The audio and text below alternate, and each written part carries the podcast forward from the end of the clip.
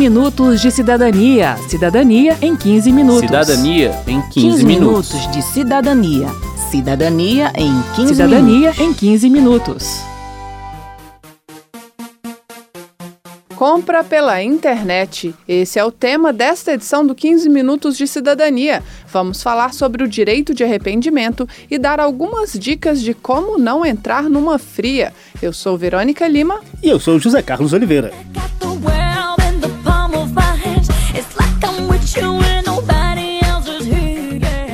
Principal diferença entre uma compra feita em loja física e uma compra feita pela internet é o direito ao arrependimento. Sempre que você comprar fora de estabelecimento comercial, e aí não é só internet, mas também telefone, ou mesmo de um vendedor que vai até sua casa ou vende por meio de revistas e catálogos, você tem sete dias, contados a partir da compra, para desfazer o negócio e receber seu dinheiro de volta. E nem é preciso justificar a sua decisão. Você diz que quer devolver e pronto. Mas atenção, segundo a advogada especialista em direito do consumidor Maria Miranda, o custo pelo envio do produto, caso ele já tenha sido entregue, é do consumidor. O Código de Defesa do Consumidor não traz exceções em relação a produtos ou serviços a que o direito de arrependimento se aplica, mas uma resolução de 2016 da ANAC, a Agência Nacional de Aviação Civil, deixou dúvidas em relação à validade desse direito no caso de passagens aéreas. Pela resolução da agência, o consumidor tem 24 horas a contar do recebimento do comprovante de compra para desistir da passagem aérea sem pagar multa. E a regra só vale para compras feitas pelo menos sete dias antes da data de embarque. Em 2017, quando a resolução da ANAC passou a valer, o 15 Minutos conversou com Fernando Feitosa, à época gerente de regulação das relações de consumo da agência. Segundo ele, não havia conflito entre a regra do Código de Defesa do Consumidor e a regra da ANAC. A ANAC não restringiu o direito do CDC, nem poderia fazê-lo. A regra do artigo 49 do direito de arrependimento continua da mesma forma. O passageiro pode buscar pleiteá-lo, inclusive nas instâncias competentes. Bem, mas na prática, as empresas aéreas estão fazendo valer o prazo mais curto. Nos sites de três das quatro principais empresas do mercado nacional, Latam, Avianca e Azul, consta o prazo de 24 horas para desistência da compra. O site da Gol não faz referência ao direito de arrependimento, mas recentemente eu entrei em contato com a empresa para uma demanda pessoal e fui informada de que o prazo observado era o de 24 horas. Nós entramos em contato com essas empresas, mas elas não nos concederam entrevista. A Latam e a Azul enviaram nota confirmando que seguem o que está previsto na resolução da ANAC, ou seja, 24 horas. Na visão da advogada Maria Miranda, que é ex-presidente da Comissão Nacional de Direito do Consumidor da OAB, a postura das empresas não é correta. Se você entrar com ação judicial, é o Código de Defesa do Consumidor que prevalece. A ANAC ela tem uma postura contrária, totalmente contrária ao consumidor. E eles estão respeitando o Código de Defesa do Consumidor e o Código Civil também. Se o consumidor teve esse prejuízo, eu recomendo entrar no juizado especial com a demanda, porque aí sim a justiça vai adotar o Código de Defesa do Consumidor. O deputado João Daniel, do PT de Sergipe, apresentou um projeto de lei para acabar com essa dúvida. O projeto inclui expressamente o transporte aéreo de passageiros no artigo do Código de Defesa do Consumidor que trata do direito de arrependimento e determina que, no caso de serviço aéreo, a desistência sem custos seja possível até 24 horas antes do horário de embarque. Então, nós queremos que seja aprovada essa lei para que as empresas sejam obrigadas a cumprir. Não interpretarem como querem a partir de resolução das agências, que certamente fizeram baseada nos interesses das empresas e não dos consumidores. A ANAC não atendeu ao nosso pedido de entrevista para esta edição, pois o porta-voz estava de férias. Quero saber. Quero saber. As respostas às perguntas do cidadão são da pesquisadora em direitos digitais do IDEC, Instituto Brasileiro de Defesa do Consumidor, Bárbara Simão. Acompanhe. Tatiane, no caso da revista, das revistas geralmente que eu compro, eu queria saber se tem direito de trocar. Sim, após sete dias, a partir do recebimento do produto, caso ele não corresponda às expectativas, o consumidor pode exigir a restituição do valor e devolver o produto caso ele se arrependa. Tiago. Tiago, qual a sua dúvida? caso as empresas atrasem alguma mercadoria, se elas seriam penalizadas por isso? No caso do atraso, caso a empresa é, informe que existe determinado prazo para a entrega do produto e ela descumpra isso, está descumprindo a oferta, então ela pode realmente ser punida. É, aí a pessoa pode tanto reclamar diretamente para a empresa, como fazer uma reclamação em sites como consumidor.gov.br do Ministério da Justiça, ou então reclamar diretamente com o PROCON, ou até mesmo entrar com alguma representação na Justiça. Marileide, eu queria saber se é suficiente só o cadeadozinho, se é seguro, né? O cadeado ao lado do site é, é um indício de que aquele site é seguro, mas é importante também a pessoa se verificar os termos de privacidade do site para ver como que é feita a utilização dos dados daquela pessoa, se ela possui uma política de segurança que, que é adequada, né, se ela informa essas coisas direitinho para o consumidor. Porque são essas coisas justamente que garantem a segurança da informação daquele site. Que você vai inserir suas informações financeiras, é muito importante que isso seja realmente bem descrito, né? E isso é justamente também uma obrigação legal dessas empresas. Eu gostaria de saber o que acontece quando a gente compra um produto pela internet e acaba vindo outro. O que fazer nessa situação e a quem recorrer? Então, nesse caso, como o produto veio inadequado, a pessoa tem o direito de pedir para a empresa, dentro de 30 dias, caso não seja um produto essencial, a troca desse produto. Se a empresa não fizer isso dentro de 30 dias, a pessoa pode, inclusive, pedir a restrição do dinheiro ou então pedir a substituição do produto por um outro conheço uma amiga, né, que ela comprou uma calça e um tênis para fazer academia. Aí não chegou na casa dela. Aí ela ficou sem o produto e sem o dinheiro. Já tem dois meses. Olha, nesse caso, como é, se ela já fez alguma reclamação na empresa, pediu o número de protocolo da reclamação, né? É importante que também que seja anotado o nome do atendente, quando que foi feita a ligação, né? Para essa reclamação ficar realmente registrada. Isso não não adiantou nada aí é importante que a pessoa faça a reclamação por outros meios, PROCONs, ou então até mesmo entre na justiça, já que aí é o caso de uma restrição de valor mesmo devido.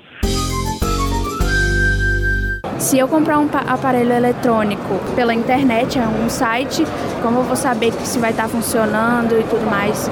Existem algumas cláusulas abusivas também que às vezes as empresas colocam no caso de ah, a gente só troca o produto se não tiver rasgado o lacre. Mas isso é abusivo, porque justamente o consumidor precisa ter a capacidade de verificar se aquele produto está funcionando, porque ele foi comprado pela internet, então pode ser que exista algum problema. Então a pessoa pode testar o produto para ver se ele está funcionando de fato e depois, caso apareça algum problema, algum defeito, pedir para a empresa trocar ou restituir o valor. E aí a empresa, no caso, tem 30 dias de prazo. Tem mais uma pergunta aqui, Vê, mas quem vai responder é o João Alexandre Zanon, da Anatel. Vamos ouvir. Se eu comprar um celular pelo site chinês, como eu faço para ter a certificação da Anatel?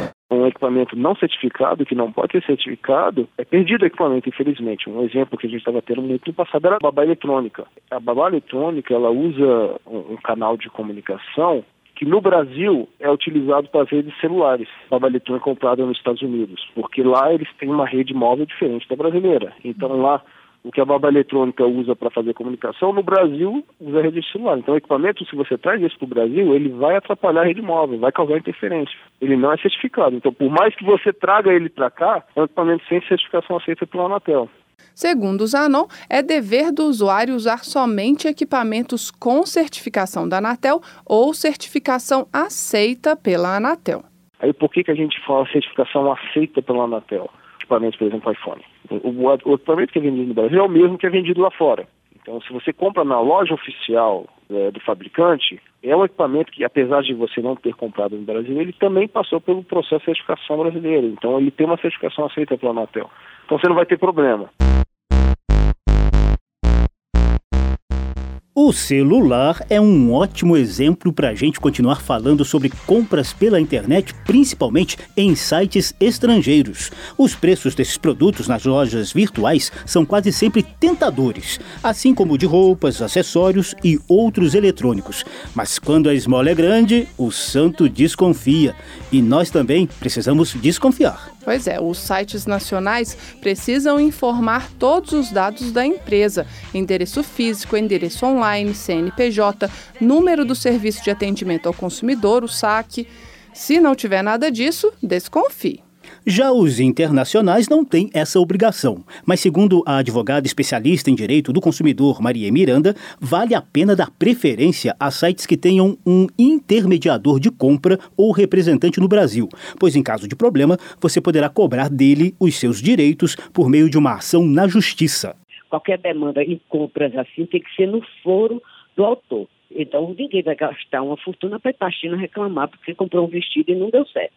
Aí é perdido isso. Não é obrigado a ter o administrador brasileiro, mas muitos sites hoje têm, exatamente para dar essa credibilidade às compras online do Brasil. Se não houver, então a certeza é que não vai entrar com uma reclamação no Brasil.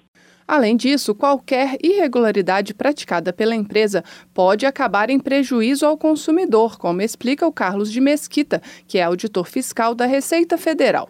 Por exemplo, algumas empresas informam na nota um valor menor do que o efetivamente pago pelo consumidor. Se essa remessa cai na malha fina da Receita Federal, o comprador pode ter problemas. A gente não tem como saber quem fez a, subvaloração. E como a gente só tem jurisdição sobre o contribuinte, né, não tem sobre o site lá fora, acaba, acaba caindo sobre o contribuinte, até porque ele, no final, se ele aceitar, ele é o dono da mercadoria. Né? Mais uma vez é buscar algum site que não tenha tido uma reclamação nesse sentido. A gente está procurando, juntamente com os Correios, tentar trazer esses players, né, que a gente chama lá de fora, para a gente sentar um, numa reunião um dia e tentar explicar toda essa situação para ver se eles reduzem essas maquiagens que eles fazem no- nos preços. Né? Isso a gente sabe que acontece e, aí, infelizmente, é aquela coisa, é o risco, né? O que precisa ficar bem claro, Vê, é que toda compra em site estrangeiro é considerada uma importação. E o imposto sobre essa compra é de 60% sobre o valor do bem. É bom fazer o cálculo antes de comprar. É verdade. E o limite desse tipo de compra é de 3 mil dólares. Se a compra for maior, não vai passar pela aduana. E você precisa acompanhar a remessa. Quando o produto chega ao Brasil, ele passa pelo controle aduaneiro para que a Receita Federal analise os documentos e gere o boleto para pagamento do imposto. Se o envio for feito pelos Correios, por exemplo, o comprador é direcionado para o site Minhas Importações. Ali, ele emite o boleto, paga o imposto e tem o produto liberado para entrega no endereço indicado. Sem essa ação do comprador, o produto não sai da aduana, como reforça o Carlos de Mesquita, da Receita.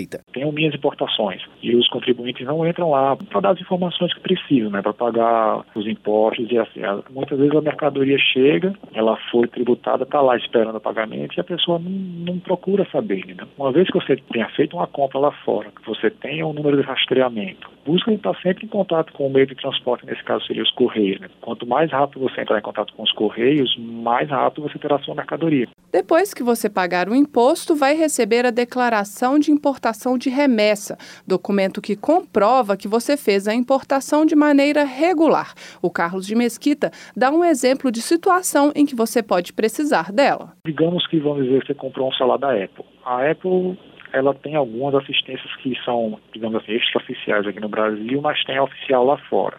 Caso você necessite enviá-la para fora, se você tiver essa documentação de que você fez a regular importação, você pode fazer uma saída temporária desse bem e no retorno você prova que já pagou o imposto quando da entrada. Termina aqui o 15 Minutos de Cidadania, que teve produção de Cristiane Baker, João Paulo Florencio e Lucélia Cristina. Trabalhos técnicos de Indalécio Vanderlei e Newton Gomes. Edição e apresentação de José Carlos Oliveira e Verônica Lima. Se você tem alguma dúvida, mande pra gente. O e-mail é rádio.câmara.leg.br e o WhatsApp é 61 999 78 90 80. O 15 Minutos de Cidadania é produzido pela Rádio Câmara e transmitido pelas rádios parceiras em todo o Brasil, como a Rádio Comunitária Kerb FM de Pelotas, Rio Grande do Sul. Você pode conferir todas as edições do programa no site radio.câmara.leg.br barra 15 Minutos de Cidadania. Uma boa semana e até o próximo programa. Até lá!